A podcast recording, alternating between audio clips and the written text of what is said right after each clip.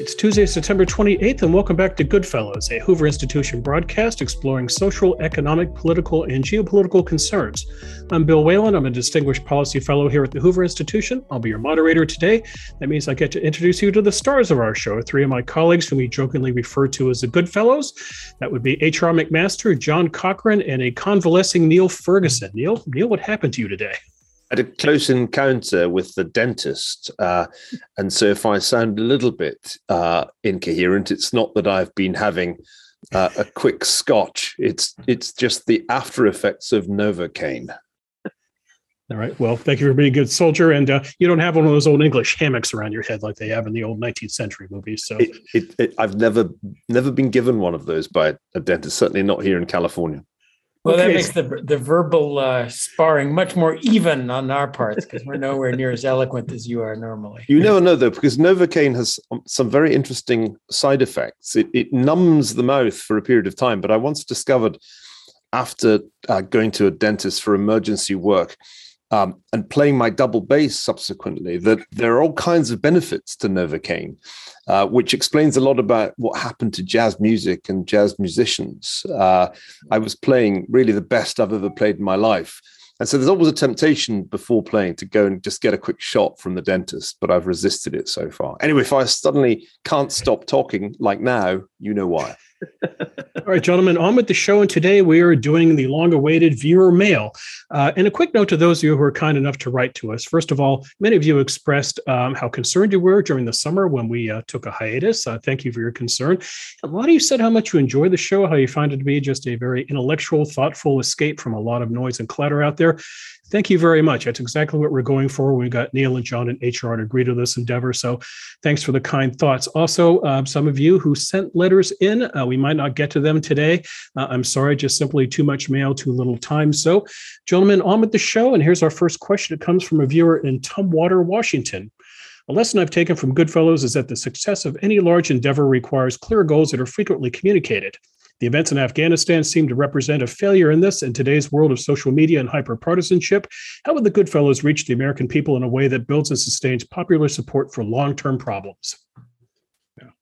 Well, I'll just say the viewer. I think the viewers got it right. I mean, what you uh, what the American people deserves, they know, need to know two things, right? What what is you know what what is the nature of the problem? Obviously, it was a challenge internationally, uh, and and and what is what is at stake, right? What is the so what? And then what is the strategy that will deliver a favorable outcome at an acceptable cost? And i think you can make the argument that at least across the last three administrations leadership didn't provide the american people with what they deserved and needed to know. Mm-hmm. i'd add that i think we need to go back and look at how political speeches used to be crafted uh, because the present generation of speechwriters appears unfamiliar with uh, the art uh, if you look at Churchill's great speeches, which are in many ways the uh, the, the culmination of a tradition of, of Western rhetoric, there's always the historical perspective, how we got here. Uh, then there is the objective clearly set out, and then there is that that inspiration that uh, that persuades the nation to to to buckle up and to prepare for the hard uh, and sometimes long winding path and one doesn't hear that from politicians anymore. That's not what speechwriters are trained to, to give them. Well, if you guys are going to push uh, military and history, I'll push economics. but this is a uh, there's an economic angle to exactly that question. You know, modern economics really emphasizes the importance of rules, institutions, regimes, uh, rights, uh, how the game works as opposed to what are we doing today throw some money at the problem and move on. So that's monetary policy that's fiscal policy that's regulation that's the the whole way things do work. Let's just get the get the rules of the game right and steady as opposed to uh, uh, constantly shoot from the hip with this thing or the other is, is the key to long run prosperity as well Okay, a question from Essex, England, and gentlemen, we had questions from four different continents, so we are we are a global phenomenon. Uh, our viewer asked, question for Niall and HR: In the new Cold War, do you believe the prospect of mutual nuclear destruction will, like in the first Cold War, prevent direct conflict between the U.S. and China? If so, do you think war by proxy will reemerge, and if so, where? Question for all good fellows, especially John: Who will win the economic battle in the second Cold War? What is it? It's a question from England. Perhaps the Scotsman should go first. It's not the same. Uh, in that respect uh, and in others, Cold War II has a significantly different uh, nuclear aspect because the United States is a vastly greater nuclear power than China. And China would have to build weapons for years uh, to catch up. Uh, and until we get to that point, it's like the early stages of Cold War One because in the early stages of Cold War One, the United States had massive superiority over the Soviet Union, which only really caught up in the later 1960s. Uh, what does that tell us? In early Cold War, there isn't actually mutually assured destruction. There's a really large asymmetry. The problem is, if problem is the right word, that the United States then and now would be very reluctant to use nuclear weapons, even when it did so from a position of advantage. And I think this is an important point that people forget. Much of the Cold War was characterized by American restraint, for example, during the Korean War, not by mutually assured destruction. That came later. Mm-hmm. HR?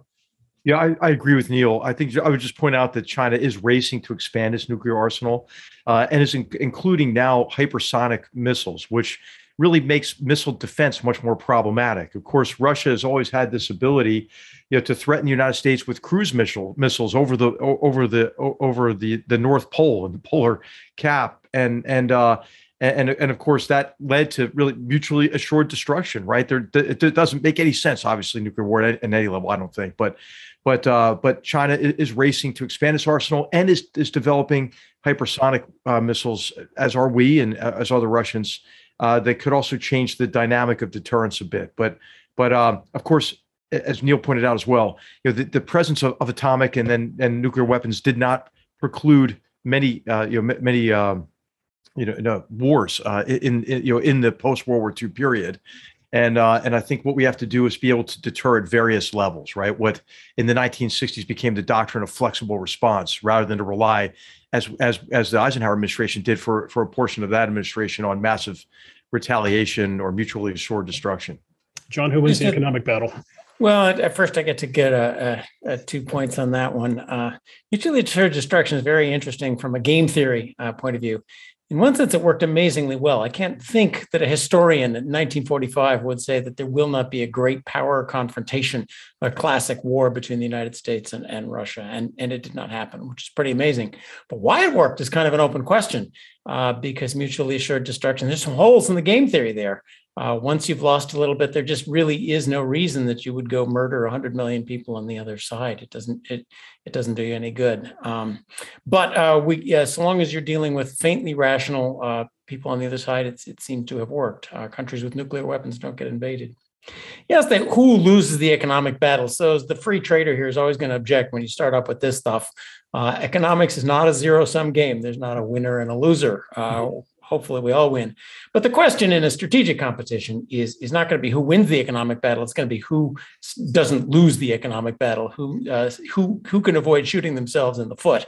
Uh, because that's the what we need is long run, uh, hardy, long run, innovative growth, and mm-hmm. and both of our countries are uh, are putting lots of roadblocks in, in the way of that. Um, so I, I hope it's uh, I hope it's not China. A viewer from Kingston, Ontario writes With the Delta variant of COVID 19 leading to reduced efficacy of vaccines, should the United States pursue a policy that favors stockpiling vaccines for booster shots or prioritize exporting vaccines to assist developing countries? I'll say yes. How about we? How if we? What if we do both? But go ahead, uh, John and, and Niall. Well, right so, now the problem on vaccines is not is not supply. The problem is is the supply of the people to the delivery and the people to get them in the arms. That's the problem in the third world. Uh, and uh, there's no point in stockpiling masses of vaccines that all rot and that aren't aren't effective against the next variant. So you you want flexible production capacity. And then the problem the problem of the third world, the problem of other countries, is you want to develop the capacity to get shots in arms faster. Mm-hmm. Niall it's an easy one. As long as you leave really substantial parts of the world's population unvaccinated, the probability of a dangerous variant goes up. And so we actually are strongly incentivized out of self interest to speed up the vaccination, especially of Africa, which is way behind with low single digit percentages of the population fully vaccinated. Uh, stockpiling, as John said, makes no sense. Uh, in any case, the vaccines will likely need to be updated, as is the case with influenza vaccines. So no, we we need to vaccinate the world, and the fact that we're so far from doing that means that the pandemic isn't really over. It could, in fact, resume if a new variant came along that was more uh, contagious and perhaps more deadly or vaccine evading than Delta. HR, anything you'd like to add? No, no, I, I agree. I agree with both both of, of uh, my colleagues on this. Now that is a delightfully quick answer. A question for Dr. Ferguson. Never happened before. This is the first time ever. well, it took us 18 months to do it. A question for Niall from New York City. When in history is a large sovereign debt but a turning point for government or, or a major issue? For the US after World War II or Great Britain after the Napoleonic Wars, it was manageable, maybe due to high economic growth and birth rates. But the debt for the French government and the Ancien regime was crippling. Can you weigh in on historical causes, examples, and what we should think about with mounting sovereign debts? There are quite a few other examples in addition to uh, the France of the old regime. Uh, the Ottoman Empire went into a debt crisis in the late 1870s. In fact, there were multiple debt crises in the late 19th century. Uh, and it was often an opportunity for Great Britain to establish control over a country's finances. That happened to Egypt, uh, for example. Now, what's interesting about the two cases that the questioner raised the case of Britain after 1815 and the United States after 1945, uh, is that the problem uh, was solved uh, through a combination of uh, growth uh, uh, and fiscal retrenchment. as well, in the American case, there's a bit of inflation, though inflation wasn't really as important, and it didn't play any part in the in the British case. So what you had was very strong uh, economic fundamentals, a, a, high growth rate, uh, and uh, policies of running primary surpluses are, are indeed outright surpluses in the case of 19th century Britain. These are very, very unusual cases historically. Uh, if you look at Ken Rogoff's great book with Carmen Reinhart, This Time is Different, you'll see that most debt uh, mountains uh, don't get uh, fixed that way, and that really those two cases are the outliers. Generally speaking, it's a problem if your debt rises to the level that we currently see in the United States, that is around 100% of GDP. It's mm-hmm. forecast to hit 200% of GDP by mid century. And it's hard to believe that any great power can sustain its power uh, with that kind of a debt burden, not least because at a certain point, the interest rates, uh, the interest or debt service that you're paying exceed the amount that you can spend on your national security. And that's, that's usually the tipping point for any great power. I just add to that. Uh, I agree entirely with Niall. I, what I, I was thinking, but I want to add right there. there's a big difference between the U.S. 1945 and and the UK 1812 and our situation now. Their wars were over, and their big deficits were over. Our big deficits are just starting. That's one big difference. They both went into, in one case, the Industrial Revolution, and the other, the, the explosion of the 1950s, both un, unheard of supply side productivity raising uh, uh, uh, growth in a very unregulated economy uh, we're, we're not we're facing slow growth in a very highly regulated economy. So we're just these that is not the same situation in either way and, and the danger signs are there. And i'm quite curious by the tendency on, on washington to place enormous faith in 100 year out climate forecasts down to the last decimal point and nobody wants to place any faith in what happens to debts and deficits if we keep going this way a question for Dr. Cochrane, somewhat related. It comes from Houston. John, what is it going to take for this country to sort out its fiscal situation? Are we going to have to endure hardships like inflation and perhaps a debt crisis, or can public opinion be changed before disaster strikes? Well, I don't know about public opinion. Technically, this is easy. and all it takes is common sense. Uh, we we we do not face any external problems. There's no hordes of barbarians at the gates. Mm-hmm. Um, there's a we just had a little pandemic, but we, we also invented amazing vaccines. Uh, so our, our problems are, are, internal. It just takes a fiscal reform, put any blue bipartisan commission together, uh, lower the marginal rates, uh, raise the baits, get, get some sens- sensibleness going to our tax system, reform the entitlement system. It's not hard. Uh, mm-hmm. the three of us could do it in an afternoon. Uh, get the political will to do that before there's a crisis forcing it. That's another question. But these are not hard economic uh, problems. HR, question to you from a viewer in Clifton, Virginia. Quote, we've heard from HR McMaster that pulling out of Afghanistan was a mistake because it only cost the US around $20 billion to maintain a stable country that would not incubate a terrorist state. This argument is persuasive until one considers the propensity for evil to take root elsewhere. If we're to accept General McMaster's prescription, uh, where does this end? Should we go into Pakistan, Sudan, the countless other places that over time may well incubate Al Qaeda and other terrorist organizations? How do we determine when enough is enough? Well, I, I, think the key point is that it was really the Afghans who were bearing the brunt of the fight against these enemies of all civilized people, and, and that's the case in, in many of the other areas that the that the viewer mentioned. You know, from the G5 Sahel, where the French are supporting mainly indigenous forces, with enabled by some of our logistics and intelligence capabilities. Uh, a case where uh, indigenous forces in Somalia, you know, are operating against Al Qaeda in the Arabian Peninsula, a particularly dangerous jihadist terrorist organization that is determined to commit mass murder on, on American soil. So I think it really depends really on, on, on an overall effort to defeat jihadist terrorists uh, at a cost that's acceptable without us without us bearing the, the brunt of that fight, right? Because these are really the enemies of all humanity. And it's worth pointing out, I think, Bill, that those who have suffered the most at the hands of jihadist terrorists were our fellow Muslims, right? So, and those are, are the people who are bearing the brunt of this fight. Um, eh, but but I think the overall point that underpins the viewer's question is that it has to be sustainable. We're not going to solve this problem in a definitive way. We're not, and we're certainly we're not going to do it ourselves. And and I think the what the American people again, which goes back to the first question you asked, need to know is what is the strategy that delivers security for us uh, at an acceptable cost and acceptable risk. Second question for you, HR, and this ties into Niall's World War One book from Pasadena. Quote, as America disengages from the world and local alliances fill the void, Abraham Accords, Japan's new defense agreements, will this keep rogue and adventurous states, Taliban, Iran in check, or are we headed toward another World War One fiasco? Yeah, well, let's hope we're not headed toward another World War One fiasco. And ask Niall to comment on this as well, who wrote a great book called The Pity of, of War, in which he, he argued that this was a, a war that was uh, you know, utterly uh, preventable uh, as, as, one of the elements of, of his argument in, in that book. Uh, but I do think that some of these, uh, you know, alliances or partnerships among like-minded countries can be quite positive. I think the Abraham Accords is an example of of a positive development. I think the most recent AUKUS, or however you pronounce it, you know, the uh, the Australia, UK, US arrangement is, is positive because it enhances defense capabilities in a way that could be successful in deterring an increasingly aggressive China, for example. So uh, mm-hmm. I think the Quad format, where you just saw President Biden last week host the leaders of India, Japan, and Australia, another positive sort of group of like minded countries. So I, I, don't think this sets us up uh, for war. I think in many ways, what it does is it it demonstrates to China that it cannot create servile relationships with countries on on the Eurasian uh, rimland, and and uh, and that and that if it becomes continues to be aggressive, the countries will work together to protect mm-hmm. their sovereignty and to deter uh, Chinese aggression. Niall, any thoughts on this about the analogy to World War One? I'm thinking also of uh, Margaret Macmillan's excellent essay from years ago called "The Rhyme of History," in which she compared geostrategic dynamics today to those in 1914. But Niall, what are your thoughts on that?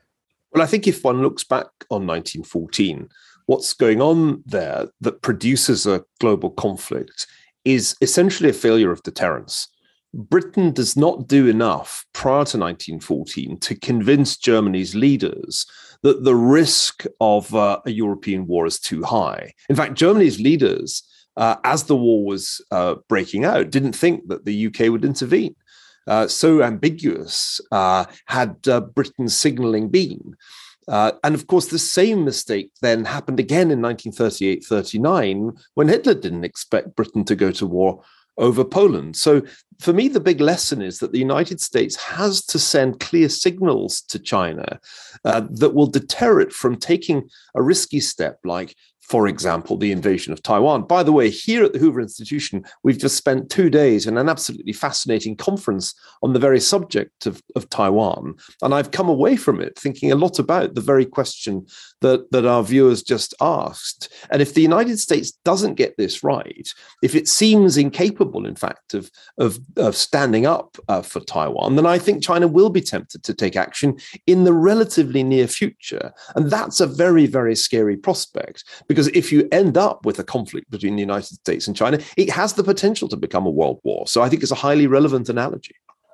Let's do some lightning round questions. I want all three of you to address these very quickly. Uh, we can make Niall smile having been to the dentist. No, Niall loves lightning questions. First one comes from Durham, North Carolina. If you were to pick one issue that the president or Congress needs to solve, what would it be and how would you tell them to solve it? We've already touched on the fiscal issue, so we don't need to deal with that uh, now. And we we touched on a foreign policy issue, which is the need to deter uh, China over Taiwan. Uh, but I'd say that the issue that is uh, rapidly getting away from this administration is actually the southern border. And uh, if they don't uh, watch out, they're going to they're going to actually end up turning Barack Obama into a Republican because just today he ste- he stepped up and said open borders are not a, a, an option. Uh, so yeah, I think that that seems like an issue that they really can't neglect for much longer. HR. Yeah, I, would say that just a, a broad range of reforms that that would help I think, generate economic growth and give more Americans access to the great promise of the country. And so we hear a lot about, you know, diversity, equity, and inclusion. Well, I think what that really means is what we want is equality of opportunity for all Americans. So I would like to see policies put in place in the various legislation that's pending in Congress that actually remove barriers associated with poor quality education, for example. And of course, the federal government only has a limited role in all this, but I think the federal government has been actually part of the problem in this connection rather than developing solutions to real problems and get away from the kind of the rhetoric and let's work together to build a, be- a better future in, inside of our country. I'll go with uh, governance. Uh, fix fix what's the machinery of Washington, which is not working. Uh, each president comes in and issues a slurry of executive orders, like he's just been exe- uh, appointed king, and the next president unwinds all of those. Uh, the administrative agencies are out of control. Congress is dysfunctional. Just the basic mechanics of our governments uh, abiding by the norms. Uh, you don't bring a gun to a knife fight, to, to invert the usual uh, statement. get the government working back again. And, and then we can produce the kind of straightforward reforms I think all of us see as necessary, and just about everyone in Washington sees as necessary as well. From a viewer in Zurich, if China magically woke up tomorrow as a liberal democracy, how would that change geopolitical challenge China poses to the United States? It would be great news. We would all have cause to celebrate. Of course, uh, China would very quickly find that democracy is harder uh, than authoritarianism. And so we'd uh, have an extremely interesting uh, spectacle of, of China wrestling with the kind of problems that currently get decided by a handful of people the Standing Committee of the Politburo of the Chinese Communist Party. So uh, it would be a cause for celebration. It would also be a most fascinating spectacle. I'd order popcorn right away. HR?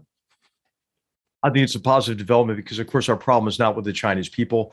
Uh, our problem is with the policies of the Chinese Communist Party and the broad range of, of aggressive actions they're taking economically, uh, uh as well as as well as militarily. So, uh, I think it would be a positive development. I think it would be really a, you know an opportunity for some renewed partnerships. Uh, and of course, it's not for us to decide this, but it's up to the Chinese people to decide it. And I personally don't believe that the Chinese people are culturally predisposed toward not wanting a say in how in how they're governed. In, in, fact, I think what you see in a grab for authoritarianism, you're often seeing an admission of weakness. Um, why get rid of the billionaires? Well, for the same reason they, uh, people worry about their political power. Um, uh, why why squash companies? Well, because they're getting too big for their britches. Well, exactly, they're getting too big for their britches. They're starting to demand their own say in things. Uh, so I, I, see that sign of weakness, and and maybe that day will come sooner than we think from a viewer in Saxon, Germany, who describes his or herself as young, healthy, and data driven. Quote, why should I get vaccinated? Because the uh, danger uh, from the virus is two orders of magnitude larger than the danger from the vaccine. And if you're data driven, uh, that should do it for you. HR, Niall, uh, John. I, I, I agree, and, it's of course your responsibility to yourself to protect your own health, but also the, the health of others. So I think that there's a there's also a, a, a responsibility uh, to you know to actually protect uh, the most vulnerable population by by not transmitting the disease to those who are most susceptible to to, to suffering or or death, and of course that's that's mainly the the older population.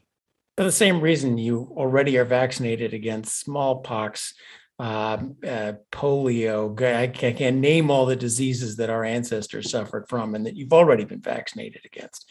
and because vaccines are also orders of magnitude more effective than everything else we're doing, like masks and social distancing and locking down uh, businesses and so forth.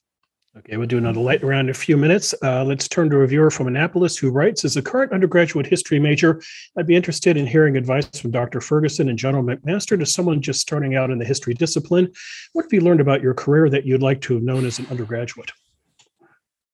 I think when I was an undergraduate, I wasn't given enough encouragement to read on a global scale uh, and over very long time frames. If I had only been handed uh, some of the great histories of the world, uh, like Ernst Gombrich's or H.G. Uh, Wells's, or some of the more recent efforts, uh, uh, Harari's, for example, I think it would have been a terrific help to me to have got a sense of the big picture before I started to dive into the intricacies of what used to be called English history and general history, which turned out just to be European history. So, yeah, bigger picture earlier on would have helped enormously. And I'll just jump in on that just to say I think you can improve on Michael Howard's advice on how to study history and and his suggestion that you study military history in particular, really, but I think all history is as as Niall's suggesting uh, in width, you know, across time, so you can identify both change and continuity in in uh, in historical experience. As the historian Carl Becker said, it's all about his, uh, continuity and change, and that memory of past events and anticipation of future should walk hand in hand in a happy way and then in depth uh, study history in depth so you can understand the complex causality of events and and and and and uh, the tidy outlines of history dissolve when you look at a campaign or a battle or a period of diplomatic history uh, in in in greater depth and then and then in context. To view history in context of of, of broad dynamics uh, associated with uh, with with uh, with culture and social dynamics, uh, you know, in our form of governance, for example, and how that affects uh, the, the way that we conduct diplomacy or, or wage war for that matter.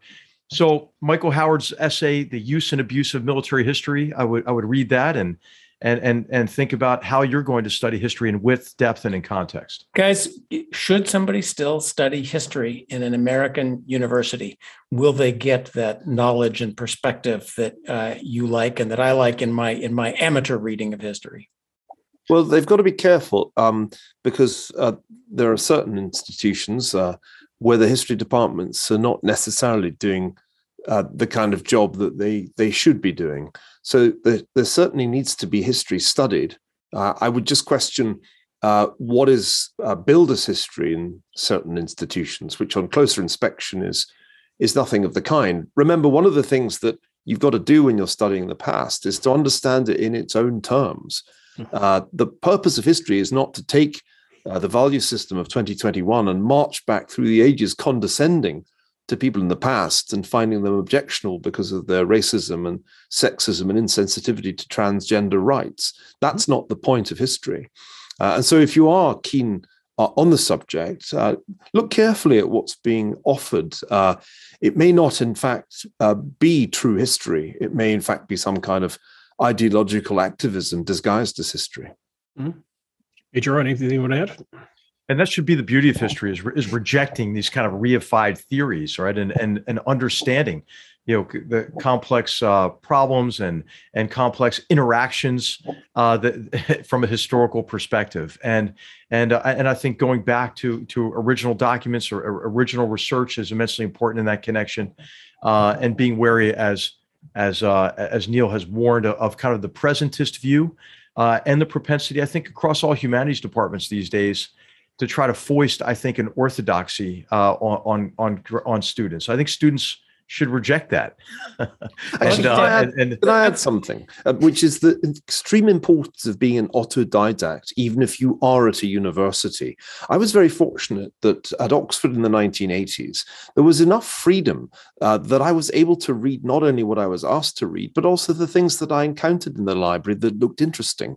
And I, I went on all kinds of uh, wild goose chases and digressions. I spent a great many weeks immersing myself uh, in the uh, writings of a rather obscure Viennese satirist named Karl Kraus, whose play on World War One, The Last Days of Mankind, really changed my life. Nobody asked me to read that. I just kind of came upon it in my own reading. And I look at uh, the contemporary American campus and I see very little of that kind of autodidactic spirit. All too often, students just take what they're assigned to read. It's usually not a whole book, it's probably just a chapter.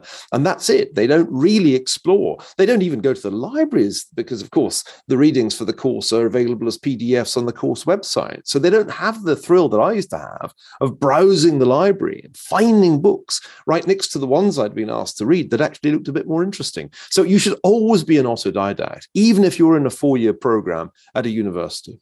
Well, I'll just add that this autodidact, I, I, still read history just for fun. And the number one thing I get is, is I think what you pointed centrally there to try to understand the mentality of people in another country, in another era, how totally different it is. I'm an economist, how they make the cho- choices they make, how they saw the world in their value terms. So hard. People were so different not so long ago. Let's move on from a, uh, a viewer in Santa Monica who writes, What did John and Niall think of Bitcoin? John, Bitcoin. And I got one minute. no, I don't see any behind you on your desk. Um, technologically interesting, uh, very old. There's nothing new in the crypto space as far as financial stuff. Uh, fiat money, uh, especially a fiat money that has uh, arbitrary competitors, eventually has to lose value. Uh, have fun speculating on it for a while and make sure you have most of your money uh, somewhere else. I'm a believer because I think that blockchain based finance has enormous potential. Uh, the existing monetary regime uh, is essentially a 1970s invention, fiat money. Uh, it's uh, by no means uh, inscribed in tablets of stone that we'll always have this system of money. And in fact, you know, and I look around the world, I see what seems like a sustained campaign to blow it up uh, with uh, vast deficits and uh, and enormously expanding central bank balance sheets. So what's great is that in the midst of the financial crisis, uh, the enigmatic figure of Satoshi came up with the idea of peer-to-peer payments based on blockchain without third-party verification uh, and with fixed supply. Uh, so Bitcoin uh, is part of a revolution uh, in money and in finance that is still at a relatively early stage that's given rise to, to an entire uh, ecosystem of decentralized finance. Uh, my view is that this is a hugely interesting frontier of innovation. It's the internet of money. It's going to be, I think, increasingly how people save and speculate, certainly speculate, in a new metaverse, an online space, which is just different from the fiat world of uh, of essentially government issued currencies. And these two worlds will be connected. Uh, you'll have a kind of off ramp which gets you uh, back into fiat dollars to pay your taxes. It's in an, an, extremely interesting situation right now as the regulators in Washington try to decide whether they should or can kill it or not. And I, I must admit to being a little disquieted by some of the negative noises that emanate from the SEC, from the Treasury, from the Fed. Uh, there's a kind of conspiracy afoot to kill it all and replace it with the central bank digital currency. Man, that's a Chinese idea. What are we doing wanting to import it. that? Uh, so there's there's a really interesting debate going on right now. And in that debate, I'm firmly on the side of crypto. I think we right. need to have a longer show on on crypto where it's going because uh, I three quarters agree with Niall, what Niall just said and a quarter disagree. Uh, but but this is a lot of fun. Let, we can't do this in a minute, Niall. Let's come let's come back next week. Hundred percent. Let's let's, let's, let's put HR to sleep. That's a Goodfellows crypto edition. Bring it on. HR's on his laptop doing Bitcoin as we talk. So. Uh, question from New York City. He looks more like an Ethereum guy to me, to be honest. I don't think he's. I don't think. Hey, I'm just. I, will just tell you. After this season of Goodfellows, I'm applying for college credit in economics. a question from New York City: To what extent is wokeism a romantic movement? I think a lot of young people learn about the civil rights movement and want to have a part in that great struggle. They want to be in one of the crowds fighting for something real, fighting good versus evil. How do romantic movements end? Well, romanticism, Romanticism was a wonderful movement that produced some of the greatest works of art in all of human civilization.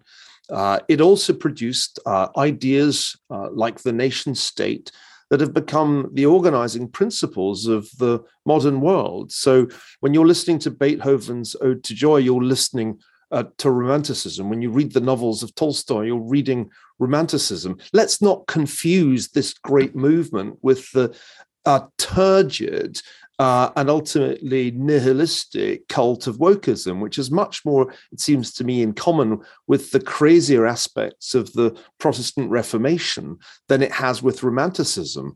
Uh, it's extremely depressing to me uh, that a MacArthur Genius Award has just been given uh, to Ibram Kendi, than whom no one needs one less, whose basic objective appears to be to re-legitimize racism uh, on a kind of tit for tat basis that uh, if there was racism against uh, black people by white people in the past they should ta- turn the tables and now do racism in the other direction this man is being rewarded for institutionalizing racism in the name of anti-racism. No, this is this is not romantic.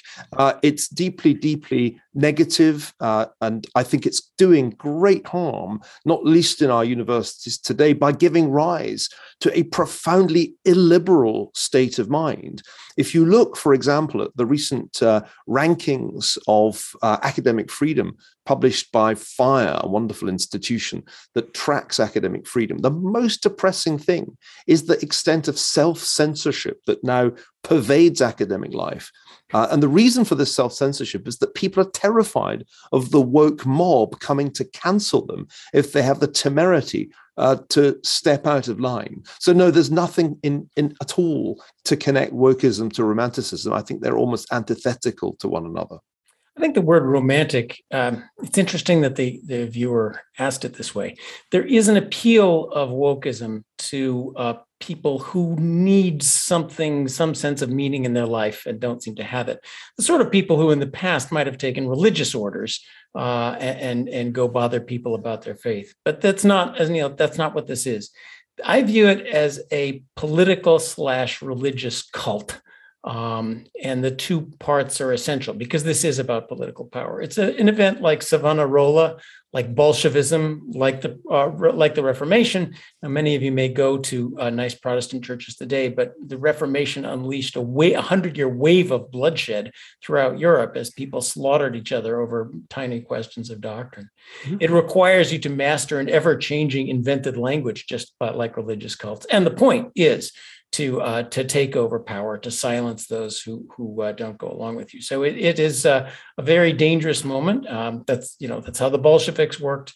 Um, that uh, uh and I, I, I would characterize it that way, not not as romantic. Mm-hmm. I, I, would just say that those who are subjected to this sort of cult of of wokeism or aspects of critical race theory ought to just ask. Let's just ask each other some questions. Do you really believe? That we ought to we ought to judge one another by identity category. You know instead of the content of our character or uh, or for in the military your courage your determination your willingness to sacrifice. And we should ask you do you do you really believe that the only remedy to racism is more racism? I mean do you really believe uh, that that we are that, that we don't have a degree of common humanity uh, that that binds us together and allows us to transcend you know superficial aspects of, of, of our appearance like skin color for example.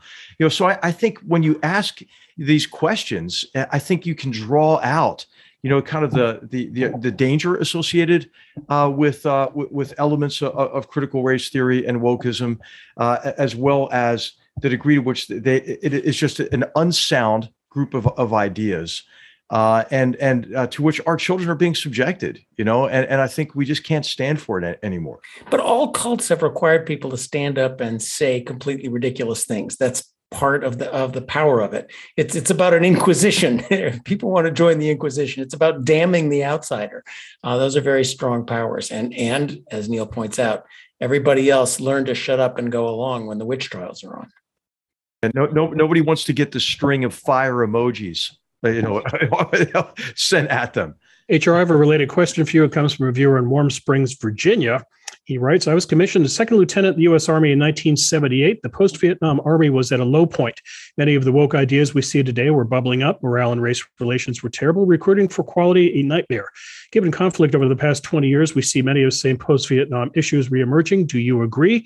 And he also adds, Will you be writing Dereliction of Duty Part 2? Well, I do think we see some dangers to the warrior ethos. I'm writing an essay about this now, and and uh, and and this kind of you know, these kind of reified theories that we're discussing are one of the dangers uh, uh, that to the to the warrior ethos. But I don't think it's like the army of the late '70s at all.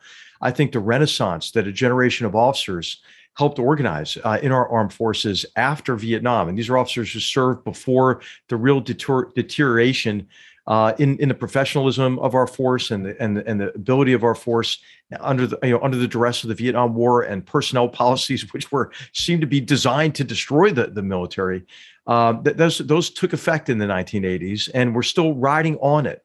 I, I believe that our professional military ethic is strong.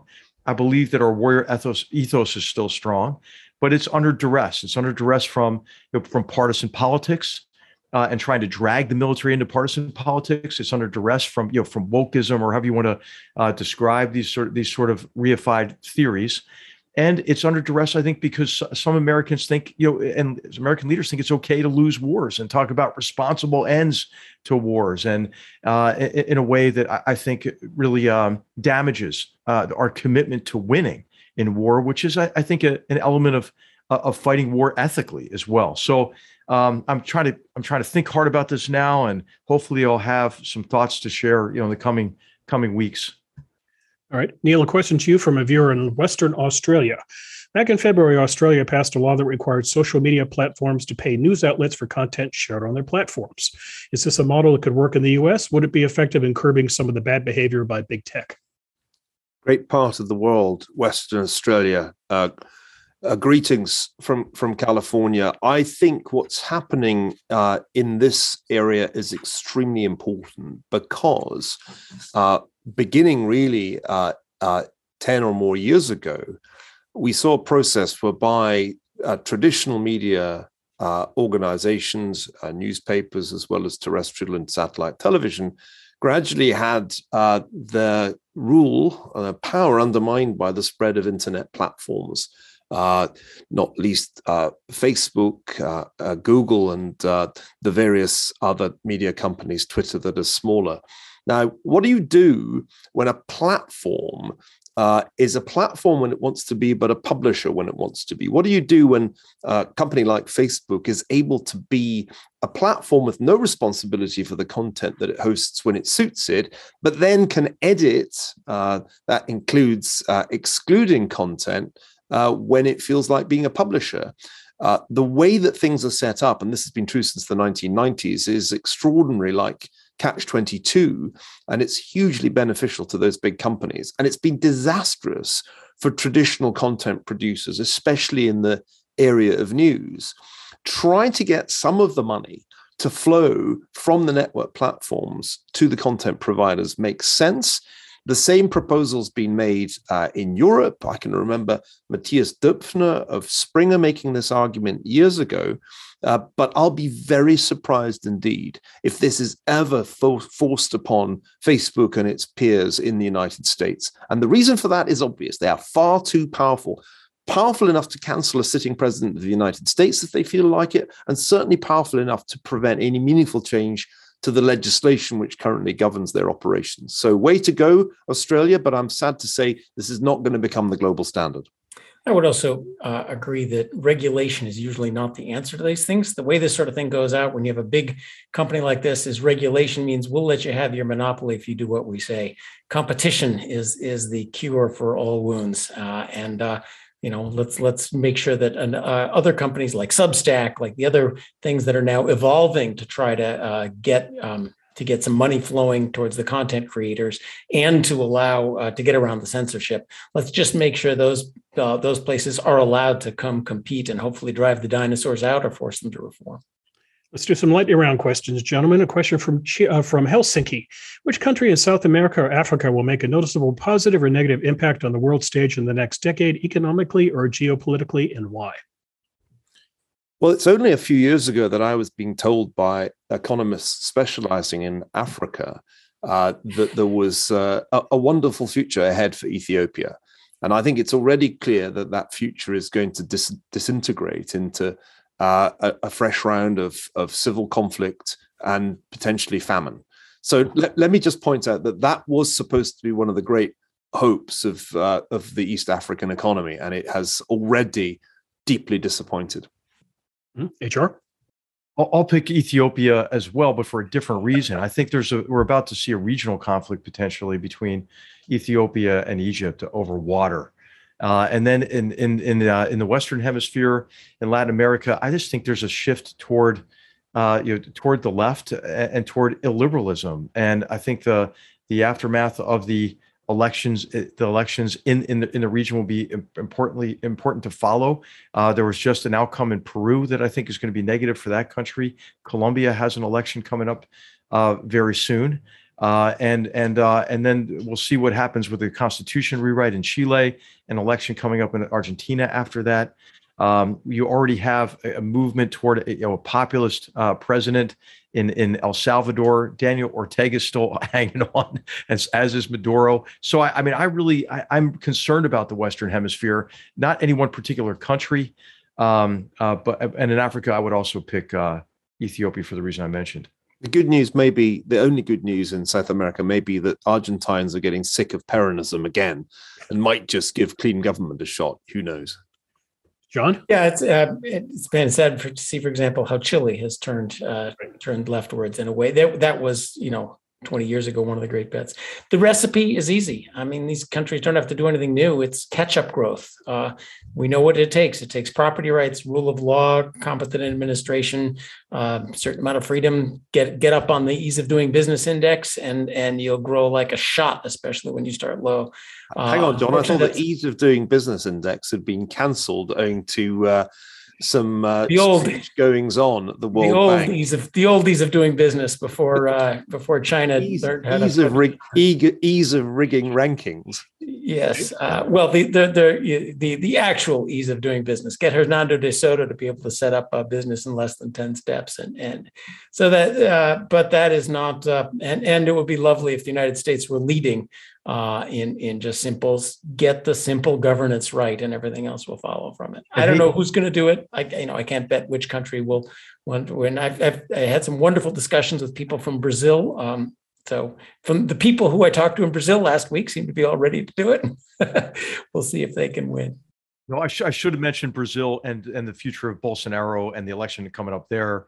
Uh, and then, and then also the direction that AMLO is taking, and a Mexican election in about two years as well is going to be consequential for Mexico. But people have to want this. We, we have to remember stuff. Stuff doesn't come from politicians; it comes from people. And if people understand that freedom, opportunity, property rights, rule of law is what's going to get them rich, then they will get rich. Okay, speaking of Chile, we have a question from a, a viewer in that country. What about Cuba? Is the U.S. forgetting about its backyard? Well it's not the backyard. Let's call it the neighborhood. And then and then i would say i would i would say that i don't think the us is forgetting about it but i think the biden administration has brought people back in the administration who continue to have a, a soft spot for the cuban army somehow you know and and and i think what's important to recognize is all the talk about you know about eliminating sanctions and and and and, restarting commercial activity in cuba it's not going to do any good for the cuban people because that will just strengthen the grip that the that the that the uh, cuban army has on the economy so i think that that we ought to support the cuban people uh, and, and not and not make it easy uh, for the for the Cuban army to to remain in control. I thought it was amazing. We had a chance last summer. The Cubans were uh, an open rebellion. All, all, we had to do was help get get them some internet quickly and and whisper some support. I think part of the problem is how old we're all getting in the United States, especially in politics. Everybody in Washington went to college in the era of Che Guevara T-shirts and and little berets and and Mao books and and and they've they've they the the idea that this was some uh, some wonderful paradises. They just haven't gotten rid of that. Uh, so it's it's kind of it's sad that uh, here was a here was a chance and and we let it slip. Wonderful. Well, you could have said the same about Venezuela, of course, which is the real disaster in hmm. the region, and we forget that that Venezuela has now generated as many, if not more, refugees than Syria. So catastrophically has the Maduro regime run the country into the ground with all kinds of negative spillover effects for Venezuela's neighbors. I think the problem, John, is that the United States used to meddle rather too frequently in the politics of uh, of Latin American Caribbean countries, and and it's not unreasonable for us to to draw the conclusion that that on balance didn't help, and it's better that these countries sort themselves out. Uh, but you know, if you are an opposition leader in Venezuela, if you're an opposition leader in Cuba, for that matter, such a opposition as there is, it's it's frustrating because you really don't get much help from outside. In fact You don't even get much uh, attention uh, from outside. I must say one one way that uh, that I keep myself cheerful these days is listening to Cuban music. Afro-Cuban music is one of the most extraordinary and wonderful traditions to come out of the Caribbean. Uh, of, of course, Cuba, free Cuba, does exist. It's called Miami, and you can visit it whenever you like. It's just hard to get hold of the good cigars. Thank, thank you for that, Niall. Because yes, our, our foreign policy interventions have not been a great success. And I would, as the economist, I'd say the number one way to help uh, countries like that is to buy what it is they have to sell. Uh, and I would add that our drug policies have been a disaster for Central America. Niall, I can help you on cigars, and there's a nice Cuban restaurant in Palo Alto. I'd be more than happy to take the three of you to. A question from a viewer in North Carolina. I'm a mathematical physics student. Why are debates in your world never settled? In physics, it's easy to settle debates after proper reading, but in philosophy, economics, or government, it goes on and on and on. Why? I don't know that all the questions in physics have been settled. Uh, last I heard, I'm from a family of physicists, so careful. My, my sister's a physicist, and my mother's a physicist. I'm the black sheep of the family. Black sheep, right? Uh, but talking of things black, and um, when you get into the mysteries of dark uh, matter and dark energy, there's lots that's unresolved in in physics. And I think the the key here is to understand the distinction uh, between science and a discipline like history that cannot uh, run experiments in the way that physicists and other scientists need to. We can't do a randomized controlled trial of a historical thesis either. Uh, so we're engaged in fundamentally different disciplines, and there can't therefore be definitive answers. A lot of historical questions are counterfactual in their very nature. You know, what if the United States had not invaded Afghanistan after 9 11? We can't answer definitively what would have happened because it's a thought experiment. So these are right. fundamentally different modes of thinking. Uh, they're not uh, mutually exclusive. In my view, the most uh, impressive intellects that I've ever encountered are those that can operate both in the scientific and in the uh, humanistic modes with equal ease. I wish I had that capacity. I'm afraid I, as I said, I'm the black sheep of the Ferguson family. Niall, John, anything? Uh, HR, you want to add quickly? No, I just, I just think that if we're looking at really complex problems and opportunities, that, that what's critical is an interdisciplinary perspective. And I always found it useful to to bring together historians and physicists and and, and experts in, in, in, in other fields uh, to help frame complex uh, challenges and then to, to, to come up with creative ideas uh, about, about how to overcome obstacles and take advantage of opportunities. It's not just you know astrophysics doesn't have experiments or at least not yet um, but there's a big difference uh, that uh, in, in economics um, there are people whose pocketbook depends on forgetting old answers. There's plenty that's settled. Free trade is good. Rent control destroys cities. Minimum wages reduce employment among poor people. Uh, but there's lots. Of, but these are political questions, and there are lots of people for whom economics is simply a set of Rolodex cards to be used when asking the federal government to send them money. Um, and therefore, there's a strong incentive to to not settle on things that, in fact, we all know are true. So we have about less than 10 minutes left in this show, and there's a lot of stuff I'd still like to get to, but we're not. Uh, a question for the gentleman from Lincolnshire, UK. Could each good fellow rewind their clock and reveal one scholar whom they admired and whose work profoundly shaped their worldview? I'll go first. R.G. Collingwood was a philosopher of history and archaeologist who taught at Oxford between the wars. And anybody who's interested in the philosophy of history should read his wonderful autobiography, which was published on the eve of World War II, and I still think is the most profound statement on, on what it is that historians are trying to do that I've ever read. HR? I would say G.K. Chesterton. You know, and I think you can't go wrong in reading any any of his essays, but a, a collection of his essays in particular that's entitled "In Defense of Sanity." I think if you read it today, you will think it has direct application uh, to to much of what we've been discussing uh, in this Goodfellows episode. Hmm? Well, I'll take. I was raised Catholic, so when you give me one, I'll take three, and that would be the Trinity. For me, it was the Trinity of uh, Gene Fama, Bob Lucas, and Lars Hansen, along with, since I was raised Catholic, Saints and Angels, where I'll I'll start with Eric and Lydia Cochrane. And what they taught me was not so much facts, but uh, virtues uh, in the old fashioned sense of the word. Always be honest and transparent and clear. It's more important to be right than to be clever uh, treat people treat people as equals what matters is is their logic and facts not their fancy titles avoid uh, academic politics, especially at, at all costs. Uh, they taught me those virtues by example, and I try hard to live by them. Okay, for all three of you, can you name the one movie that best represents your studies slash background? The great Soviet adaptation of War and Peace uh, by Sergei Bondarchuk, which is epic and used as extras for the battle scenes, more or less the entire Red Army. It's the greatest movie ever made. HR, you have a huge advantage over John here. A lot more military movies than economic movies. History so. and mi- military. I mean, you guys got the easy ones here. I can't go with Patton. you know, I mean, there are a lot of great military movies, you know, and, and I think aspects two, of them are particularly give, instructive. Maybe give us two or three, HR. Okay, I'll say, I'll, I'll say you know, I, I, like A Bridge Too Far. I really like it because it has a lot to do with kind of an intelligence failure and wishful thinking, but also really overcoming tremendous odds and, and the kind of grit and determination that's necessary uh, that's necessary to, to win battles. So so I'll, I'll just pick pick that one, and then maybe on on a, on a, on maybe a Civil War side. I, I, mean, I love I love Gettysburg. I think it was extremely well done. You know, I, I think that. Uh, that it really revealed, I think, a lot of the dynamics uh, of, of, leadership um, and, really the the cause and effect in that battle. And and one of my favorite scenes has to be, you know, because I'm a cavalry officer, is Buford riding up on the first day of Gettysburg. You know, and said, "I can," and it says, "I can see it like it already happened." And that's the job of a that's a job of a cavalry officer is to help a commander visualize the battle and to help make decisions that that give you advantage. So not a lot has changed in, in cavalry operations uh, uh, since since uh, 1864. Though my favorite American Civil War movie is actually The Good, the Bad, and the Ugly, which has an amazing Civil War sequence in the middle of it.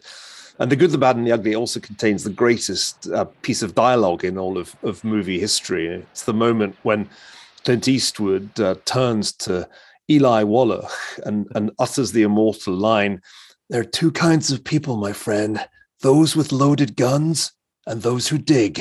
And that sums up just about all you need to know about the human condition, in my view. Well, and then hey, can I can I just bring this back to G.K. Chesterton, who, had, who said who said a version of that, which was that war is not the best way of settling differences, but it's the only way to ensure they're not settled for you. well, on this one, you guys, you guys put me on the spot because Hollywood, uh, at least as far as I noticed, hasn't produced a lot of movies with free market libertarian. John, John, there are a lot of ways you can go here. You can do "It's a Wonderful Life." You could do Wall Street. You could do The Big Short. There are a lot of, a lot of quasi economic. There, there's some quasi ones. There's, there's the great fact that in Ghostbusters, the uh, EPA was the enemy. I, I enjoyed that. Exactly what are you a doctor of, Mr. Venkman? Well, I have PhDs in parapsychology and psychology bank runs here and there, but nothing really as as deep to my personal uh, to my personal philosophy or, or the arc of my life. The closest I can come, uh, my life now most closely remembers uh, resembles uh, an endless repetition of the last day of Groundhog Day. I even get to wake up next to an Andie MacDowell lookalike uh, but my path to middle age contentment was different than uh, than uh, um, Bill Murray's. Uh, Emily, I didn't. I started out with other problems. I wasn't a jerk. And, and wait, we need to get Bill Murray on Goodfellows. I think I could make it happen. That would be absolutely epic. Uh, Can we would put us to shame? okay. Can we agree? By the way, we'd like to get an air cav hat for HR and have him say, "I love the smell of napalm in the morning." I love the smell of napalm in the morning. It's it's called a Stetson. Is that's Bill? Yes. It's a Stetson. Okay. right. Another great war movie. A question from a viewer in New Orleans. What was each fellow's favorite memory or discussion from the past year of broadcasting? Why don't we make it simpler? Why don't we name your favorite guest? And uh, if the two of you want to shamelessly suck up to Niall and say, Ion, be my guest. I loved Roland Fryer's appearance last year. What the data is basically telling us, surprise, surprise, is that there's no, th- no such thing as a free lunch the time when uh, the whole question of race and the police was setting the nation on fire. And he spoke with extraordinary passion and clarity on the most controversial subject in the country today. Well, I'll, I'll, say I loved all of our guests. You know, I, will mention Bari Weiss in particular. I can go on social media um, and misconstrue anything, a phrase, three seconds of video that one of you says in this conversation and potentially if the right number of blue check marks pick up on it ruin your life. I thought that was a great a show for many of the same reasons that it was a great it was a great show with glenn as as well. Black lives matter. The narration of police violence uh, it, it's becoming a part of a of a of a discernible pattern, it seems to me, of racialization, critical race theory, which covers a lot of ground, but and it's everywhere. Uh, diversity, equity, and inclusion. Uh, uh, white allies. You know, so something big is going on in the culture. It seems to me. I think both of them, uh, I think, illuminate some of these these challenges that we're facing inside of our our country uh, in ways that that that uh, that are unique and and helpful. So, I would say Bari. John, you get the last word. I'm sorry. I love all Olagos and, and back to my virtues. I never want to say my favorite because then I'd leave out some of the other ones. Uh, our guests have been wonderful, and and my fellow uh, my fellow good fellows have been great. I've learned a lot from you guys. You should run for election, John, with an answer like that. we just had an election here in California. Where were the three of you? we could have Okay. recalled Newsom and had you. I mean, it's no longer the grumpy economist. Look how far John's come. He's like the super nice economist now. you haven't seen me reading uh, columns in the New York Times. The New York Times.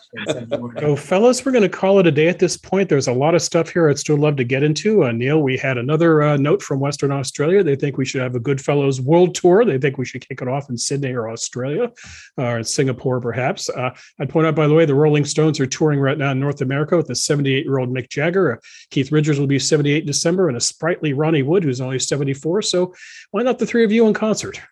There's hope for us yet, but we'll start in Perth uh, if we're going to tour. Surely that's where Western Australians want us to go. Okay, well, And, Niall, and- did and I'll just point out, I'll just point out my friend Mickey Hart is still at it as well, Bill. You know, so hats off to him. Yes, very good. All right. Well, Niall, HR, John, thanks for putting on a great show here. Thanks for answering the questions. And thank all of you, our viewers, for sending in the questions. We did one of these back in about April. Uh, we're doing it now. So we'll do one a few months from now. We'll hit you up for questions when the time comes. So, on behalf of my colleagues, Niall Ferguson, HR McMaster, John Cochrane, all of us here at the Hoover Institution, thanks for watching as always. We'll be back soon with another show. Until then, take care. Thanks for watching. If you enjoyed this show and are interested in listening to more content featuring HR McMaster, subscribe to Battlegrounds, also available at hoover.org/battlegrounds.